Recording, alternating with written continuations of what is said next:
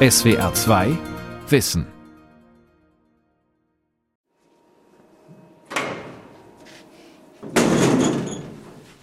Einhundert Meter hoch ist das alte Steinkohlekraftwerk des Energiekonzerns Uniper in Wilhelmshaven.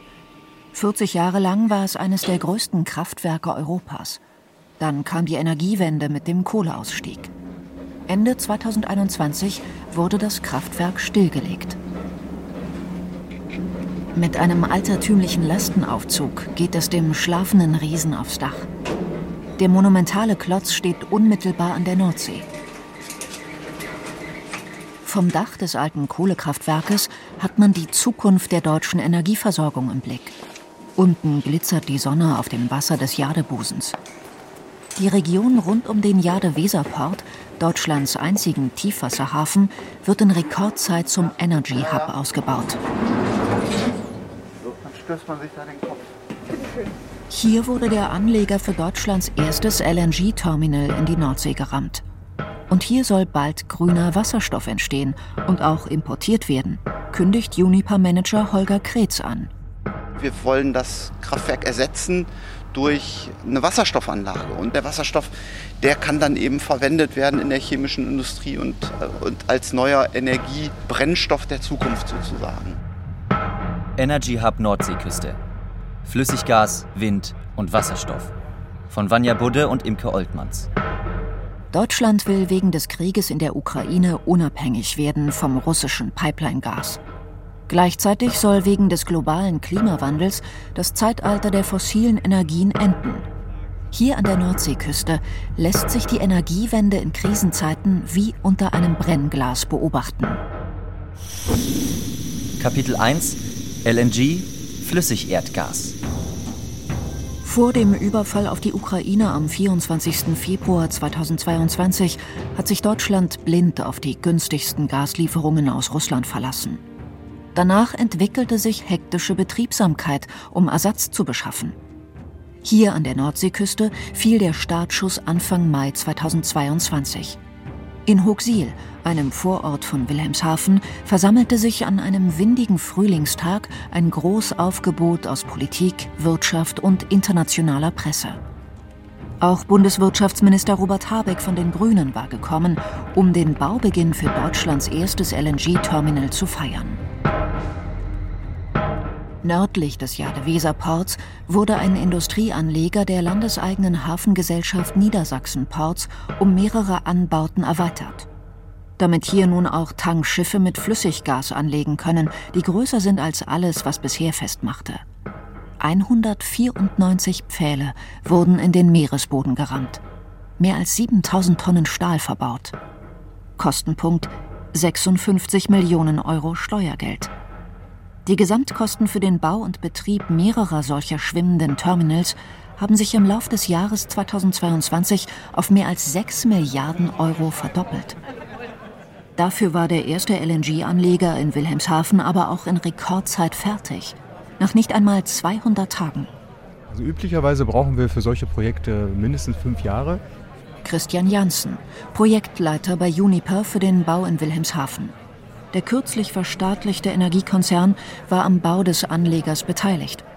Uniper betreibt auch das dort liegende schwimmende Terminal. Die neue Deutschlandgeschwindigkeit nennt Niedersachsens Wirtschaftsminister Olaf Lies von der SPD das. Der Politiker hatte den Behörden Beine gemacht. Doch Christian Janssen sieht auch die Ausnahmesituation. Ja, ich meine, da spielen zwei Faktoren eine Rolle. Das eine ist natürlich, kann man zukünftig äh, Projekte tatsächlich so beschleunigen auf der Genehmigungsseite. Es gibt viele Forderungen nach äh, Umweltverträglichkeitsprüfung, es gibt äh, Forderungen nach Erörterungstermin, das kostet alles Zeit. Und der andere Punkt ist natürlich, das ist für uns kein kommerzielles Projekt. Und ob das zukünftig noch möglich ist, das weiß ich nicht. Und wir tun das, weil wir eben für die Versorgungssicherheit Deutschlands gerade stehen und die umsetzen wollen. Versorgungssicherheit. Das ist Ende 2022 das Stichwort, mit dem die Investitionen riesiger Summen in einen fossilen Energieträger gerechtfertigt und begründet werden. Niemand soll im Winter frieren, weil Kreml-Chef Wladimir Putin am Gashahn dreht. Doch woher soll das Erdgas kommen? Und wie? Ohne die Pipelines aus Russland muss der Rohstoff in Tankern transportiert werden, verflüssigt und tiefgekühlt. In Wilhelmshaven angekommen, muss das Flüssigerdgas dann wieder in seinen gasförmigen Zustand zurückversetzt werden. Dafür braucht es das schwimmende LNG-Terminal, eine sogenannte FSRU, eine Floating Storage and Regasification Unit, eine schwimmende Speicher- und Regasifizierungsanlage also. Das sind gut 300 Meter lange und knapp 50 Meter breite Spezialschiffe. In Hochsiel bei Wilhelmshaven hat die FSRU Hög Esperanza den Anfang gemacht. Sie ist für zehn Jahre gechartert. Künftig soll jede Woche ein LNG-Transportschiff eintreffen, neben der Esperanza festmachen und seine Ladung übergeben. Die wird dann erwärmt und ins Gasnetz eingespeist. Also wir können ungefähr 5 äh, Milliarden Kubikmeter pro Jahr importieren. Wenn man das mal runterbricht, dass man dafür ungefähr 50 Schiffe braucht, da wäre man äh, bei ungefähr 50 äh, Millionen Kubikmeter, die dann in so einem Schiff wären. Wir würden mit dieser FSIU alleine 15 Prozent des gesamten Gases ersetzen, das bisher aus Russland gekommen ist. Also ungefähr 7 Prozent der gesamten Gasversorgung in Deutschland, ungefähr 15 Prozent der Gasversorgung nur des ehemals russischen Gases. Also das ist schon ein wirklich sehr nennenswerter Beitrag, um die Gasversorgung in Deutschland sicherzustellen sagte Niedersachsens Wirtschaftsminister Olaf Lies an einem wolkenverhangenen Tag Mitte November 2022 an Bord eines Schiffes, mit dem es von Hochsiel aus hinausging zum neuen Anleger. Diesmal um den bevorstehenden Abschluss der Bauarbeiten zu feiern. Vorbei an einem der größten Mineralölimporthäfen Europas. Denn auch schon vor der Energiewende und Russlands Angriff auf die Ukraine war Wilhelmshaven eine Energiedrehscheibe. Deutschland hatte bisher kein eigenes LNG-Terminal. Es gab also keine Möglichkeit, Flüssiggas zu importieren. Der Bund hatte nach Ausbruch des Ukraine-Krieges darum schnell fünf dieser weltweit rund 50 schwimmenden Terminals gechartert. Wilhelmshaven soll noch ein zweites bekommen. Eines geht nach Stade, ebenfalls in Niedersachsen. Eins nach Brunsbüttel in Schleswig-Holstein und eins nach Lubmin in Mecklenburg-Vorpommern. Der Bund hat ja äh, fünf Schiffe geschartert, ähm, hat dafür, muss man ehrlicherweise sagen, Milliarden in die Hand genommen. Äh, aber die Alternative, wir hätten keine Gasversorgung. Und insofern ist das ein, sagen wir mal, nicht ganz günstiges Unterfangen, aber ehrlicherweise ist Pipeline-Gas auch nicht so günstig, sondern kostet auch Geld. Also es ist wirtschaftlich klug, es ist versorgungstechnisch absolut notwendig und richtig. Und ich bin dem Bund und gerade Robert Habeck sehr dankbar, dass das hier so Hand in Hand funktioniert hat. Teuer, klimaschädlich, aber derzeit alternativlos? Leider ja, sagt auch Claudia Kempfert. Die Wirtschaftswissenschaftlerin leitet die Abteilung Energie, Verkehr, Umwelt am Deutschen Institut für Wirtschaftsforschung. Für den Übergang ähm, ist es äh, verständlich, dass man es äh, nutzt. Noch besser wäre, man bräuchte sie nicht, äh, weil man äh, noch mehr erneuerbare Energien ausbaut, aber weil Russland sehr schnell den Gashahn zudreht und wir eben den Preis der vergangenen verschleppten Energiewende zahlen müssen, der verfehlten Energiepolitik der letzten 15 Jahre, muss es leider sein. Aber nur für eine kurze Zeit, fordert die Wissenschaftlerin, denn LNG werde oft mit der umstrittenen Fracking-Methode gewonnen. Und eigentlich müsse man so schnell wie möglich wegkommen von fossilen Energieträgern wie Erdgas. Bis zu einer 100-prozentigen Versorgung mit Wind, Solar und Biomasse müsse es auch gar nicht so lange dauern. Es kann enorm schnell gehen, wenn wir die Deutschlandgeschwindigkeit anlegen und Windenergieanlagen ausbauen, Genehmigungsverfahren entschlacken, Barrieren abbauen, ausweisen, die Flächen für Windenergie, Solarenergie auf die Dächer legen, Ausbildungsprogramme machen, also all das, was man verschleppt hat, wieder nachholen. Dann kann es sehr schnell gehen. Dann können wir auch in zehn Jahren eine Vollversorgung aus erneuerbaren Energien haben. Das sehen auch Umweltverbände so. Im Sommer 2022 hatten mehrere hundert Mitglieder der Gruppe Ende Gelände zwei LNG-Baustellen in Wilhelmshaven lahmgelegt. Begründung, es sei ein Tatort von Klimaverbrechen. Auch andere Umwelt- und Naturschutzverbände haben in den letzten Monaten immer wieder Kritik an dem LNG-Projekt in Wilhelmshaven angemeldet. Schönen Dank, ich bin Stefanie Eilers vom NABU Wilhelmshaven. Wir haben hier ein Netzwerk für die Energiedrehscheibe gegründet, das heute aus zwölf Organisationen besteht. Stefanie Eilers zum Beispiel, Vorsitzende des NABU in Wilhelmshaven. Ende Oktober 2022 saß sie im Publikum einer Bürgerinformationsveranstaltung im schmucklosen Saal des Besucherzentrums Wattenmeer in Wilhelmshaven. Total falsch und zwar um ein Tausend zu niedrig. Energieminister Olaf Lies und Vertreter mehrerer Unternehmen mit LNG- und Wasserstoffplänen erklärten den Einwohnern, was sich da vor den Toren ihrer Stadt abspielen wird. Der Saal war gerammelt voll. Es gab jede Menge besorgte Nachfragen. Ich glaube, das Thema Transparenz, da können wir noch besser werden, definitiv. Und das soll ein Versuch sein, zumindest diese Transparenz auch ein ganzes Stück voranzubringen. Sicherlich nicht, indem wir hier eine Veranstaltung haben, der man nicht abschließend alle Fragen beantworten kann, aber indem wir einen Auftakt auch für einen Dialog machen, weil die Projekte zeigen uns ja auch, dass sagen wir, in den nächsten Jahren Veränderungen auch auf die Region zu kommen. Und deswegen ist es gut, glaube ich, wenn wir an der Stelle auch intensiv im Dialog bleiben. Von Dialog könne bislang keine Rede sein, zürnte aber Konstantin Zerger von der Deutschen Umwelthilfe am Rand der Veranstaltung. Ausnahmeregelungen im LNG-Beschleunigungsgesetz, das nur drei Monate nach Kriegsbeginn in Kraft trat, hätten die Bürgerbeteiligung weitgehend ausgehebelt. Unsere Forderung ist, dass jetzt hier so schnell wie möglich ein Erörterungstermin nachgeholt wird. Das heißt, dass es eine formale Beteiligung gibt. Die Veranstaltung heute hat gezeigt, dass es viele, viele Fragen gibt, die heute auch nicht beantwortet werden konnten. Der Umweltschutzverband wolle sich gar nicht dagegen stellen, dass die Bundesregierung eine Krisenmaßnahme für diesen Winter ergreife, betonte Konstantin Zerger. Aber unser Hauptkritikpunkt ist, dass hier ein LNG-Terminal unbefristet zugelassen werden soll dass es unbefristete Genehmigungen für fossile Projekte gibt, das ist in Zeiten der Klimakrise nicht mehr zeitgemäß. Die schnelle Vernetzung der LNG-Kritiker brachte auch Norbert Pralow nach Wilhelmshaven. Er gehört zum BUND Schleswig-Holstein und lebt selbst unweit von Brunsbüttel, einem weiteren künftigen LNG-Hafen. Der Widerstand dort, so Pralow, sei allerdings nicht sehr ausgeprägt. In Brunsbüttel kann man sagen, ist es gewollt. Das Terminal, im Grunde, die Kritiker sind wenige.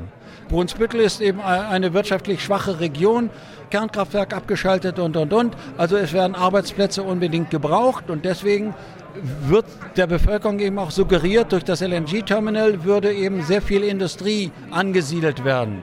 Es wurde mal auf einer Veranstaltung gesagt, durch das LNG-Terminal würden etwa dreieinhalbtausend Arbeitsplätze generiert werden. Da ging nur ein großes Gelächter durch den ganzen Saal. So hieß es eben auch in den 60er Jahren, wie man das Industriegebiet dort aufbaute, dass sich dort mal 12.000 Arbeitsplätze dort eben ansiedeln würden. Jetzt sind es viereinhalbtausend. Ist, ist utopisch. Kapitel 2 Grüner Wasserstoff Nicht nur für das fossile LNG, auch für den Zukunftsenergieträger Wasserstoff soll Wilhelmshaven eine Drehscheibe werden.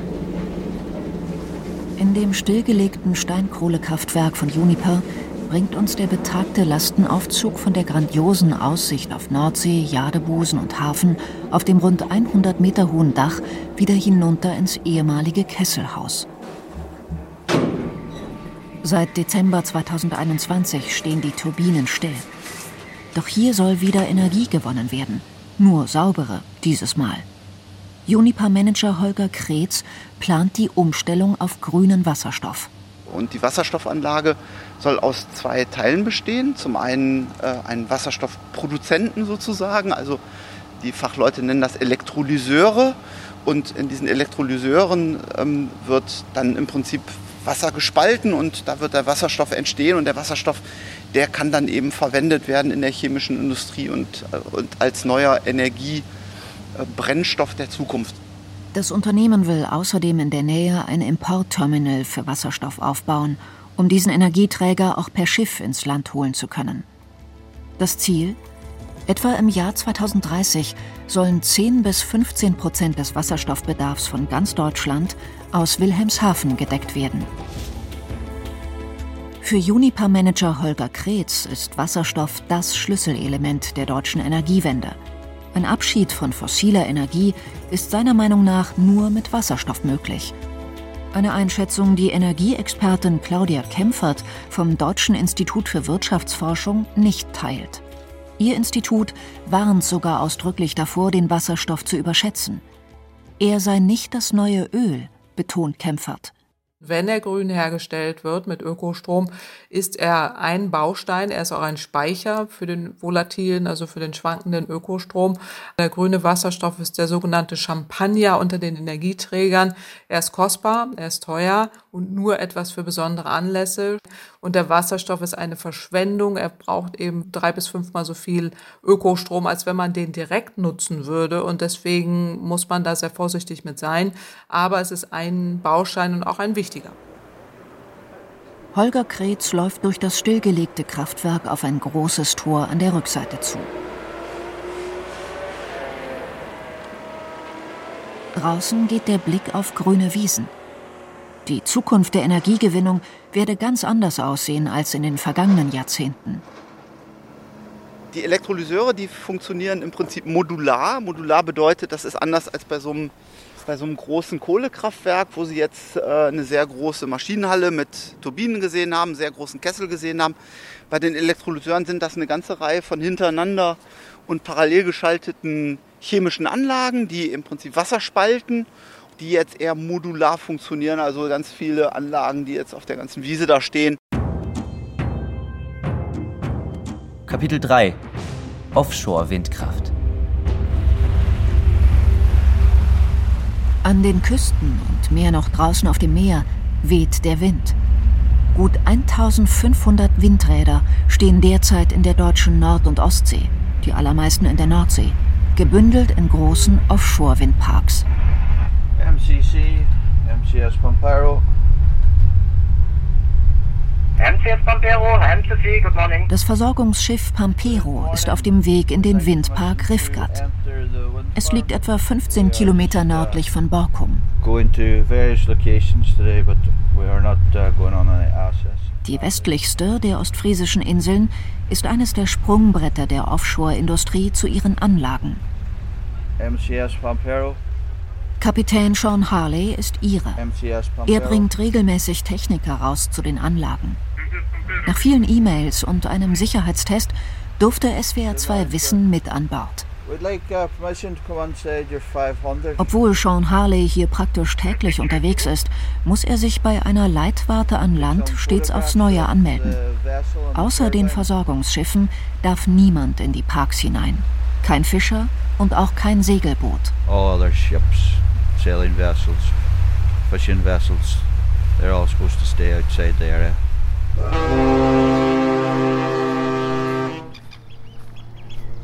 Das sorgt für großen Unmut. Dirk Sander von der Erzeugergemeinschaft der deutschen Krabbenfischer war selbst sein Leben lang Fischer. Mittlerweile ist sein Sohn mit dem 15 Meter langen Kutter Uranus auf Krabbenfang unterwegs. Sander Senior lebt in Nesmasil, einem Hafenörtchen gegenüber der Insel Norderney. Wir verlieren durch Windparks, Baggerei, Verklapperei, Sandentnahme Tag für Tag Gebiete. Und das ist genau dasselbe. Also wenn man dem Bauern seinen Acker wegnimmt, das, das geht gar nicht. Wir, wir werden mit vielen Sachen fertig, aber durch diese Gebietsverluste, da verlieren wir unsere Existenz so langsam. Diese Windparks sind sehr dicht an der Küste und wir dürfen mit unseren gängigen Krabbenkuttern hier nicht weiter wie 35 Meilen raus, das ist Gesetz. Und da wird alles zugebaut. Wenn wir ganz weit raus könnten oder größere Schiffe hätten, wäre es vielleicht nicht so schlimm. Aber unser Gebiet ist begrenzt und das wird zugepflastert. Die Fischer haben durchaus Grund zur Sorge. Denn der hier draußen zuverlässig wehende Wind ist ein wichtiges Schlüsselelement der angestrebten Energiewende. Bis zum Jahr 2045 sollen nach dem Willen der Ampelkoalition Windräder mit einer Gesamtleistung von 70 Gigawatt in Nord- und Ostsee aufgestellt werden. Das wäre knapp eine Verzehnfachung der heute installierten Leistung und würde rein rechnerisch reichen, um über 60 Millionen Haushalte mit Strom zu versorgen. So jedenfalls rechnet es der Bundesverband der Windparkbetreiber Offshore vor. Aber ist so ein massiver Ausbau in zwei Jahrzehnten überhaupt zu schaffen? Stefan Timm, Geschäftsführer des Offshore-Verbandes. Die 70 Gigawatt sind eine wahnsinnig große Herausforderung und eine große Chance. Man muss sich mal das Investitionsvolumen hinter diesen 70 Gigawatt ansehen. Das sind ungefähr 150 Milliarden Euro, die dort in Offshore-Windenergie investiert werden müssen. Und das wird natürlich einem gewaltigen Konjunkturboost nach sich ziehen an der äh, Nordsee und auch an der Ostsee. Dieser Aufschwung werde anhalten, prophezeit Stefan Timm. Schließlich sei Deutschland mit seinen Ausbauplänen nicht allein. Wenn wir uns mal den europäischen Rahmen angucken, dann stellen wir fest, dass wir bis 2030 135 Gigawatt an Offshore-Windenergieanlagen vor der Küste Europas stehen haben wollen. Das entspricht der Leistung, der Einspeiseleistung von 135 konventionellen Kohle- oder Kernkraftwerken. Bis 2045 sind über 300 Gigawatt vor der Küste Europas zu installieren. Das heißt, das ist kein Strohfeuer, das wir sehen, was in den nächsten acht Jahren stattfindet, sondern das wird eine lang anhaltende Entwicklung werden, die uns da über Jahrzehnte begleiten wird.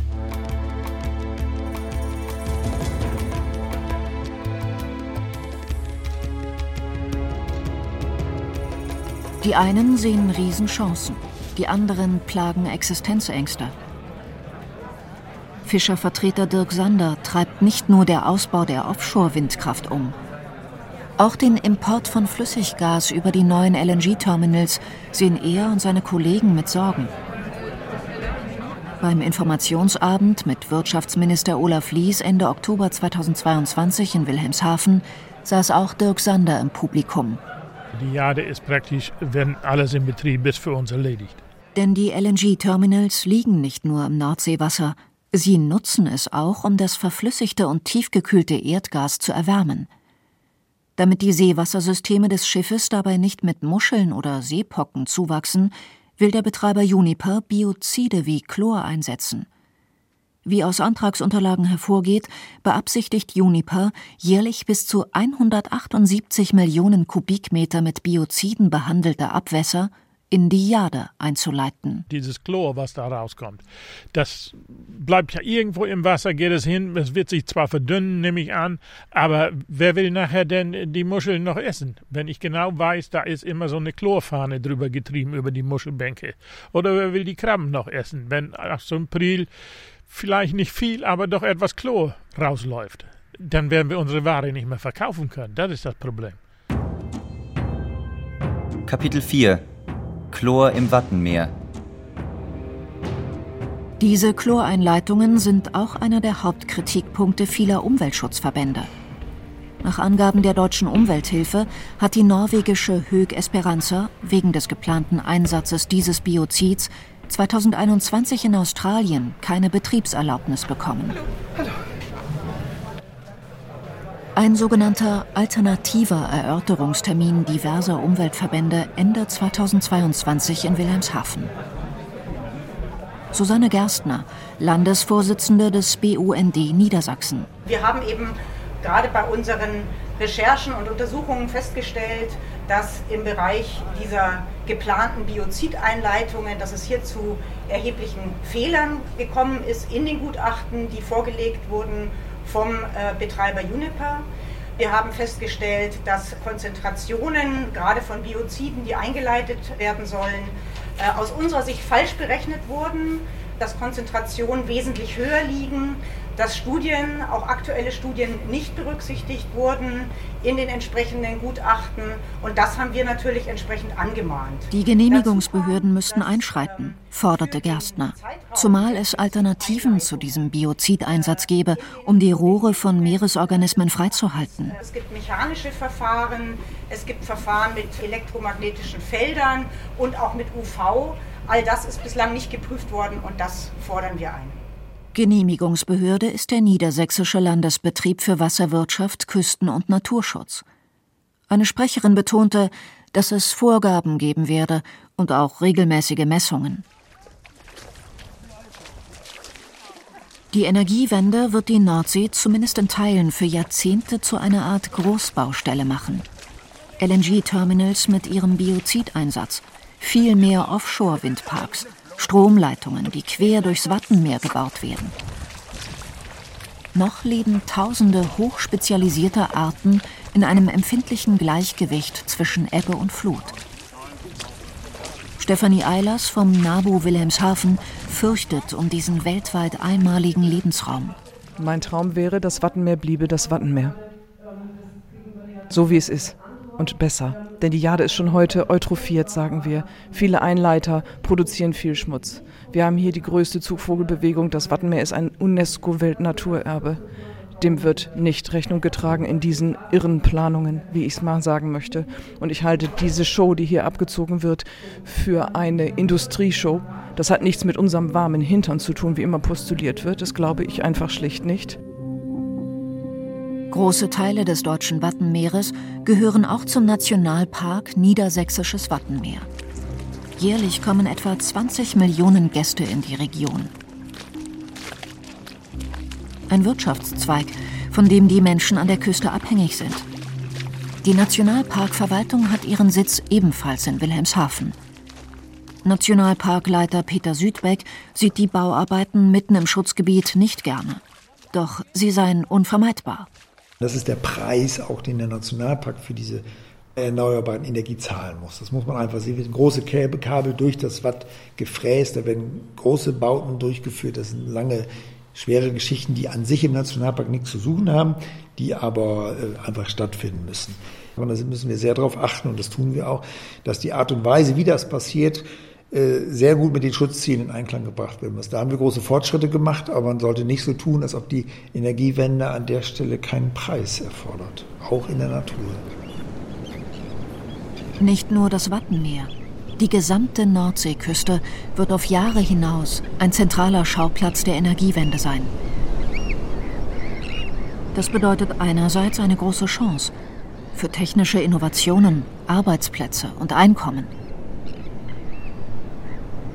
Doch für die Menschen hier oben bedeutet es auch ein Stück weit den Verlust ihrer Heimat.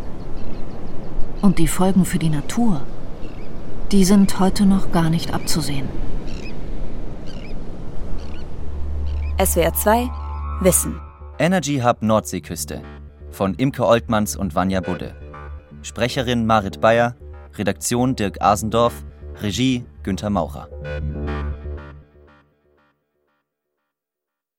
SWR 2 Wissen. Manuskripte und weiterführende Informationen zu unserem Podcast und den einzelnen Folgen gibt es unter swr2wissen.de.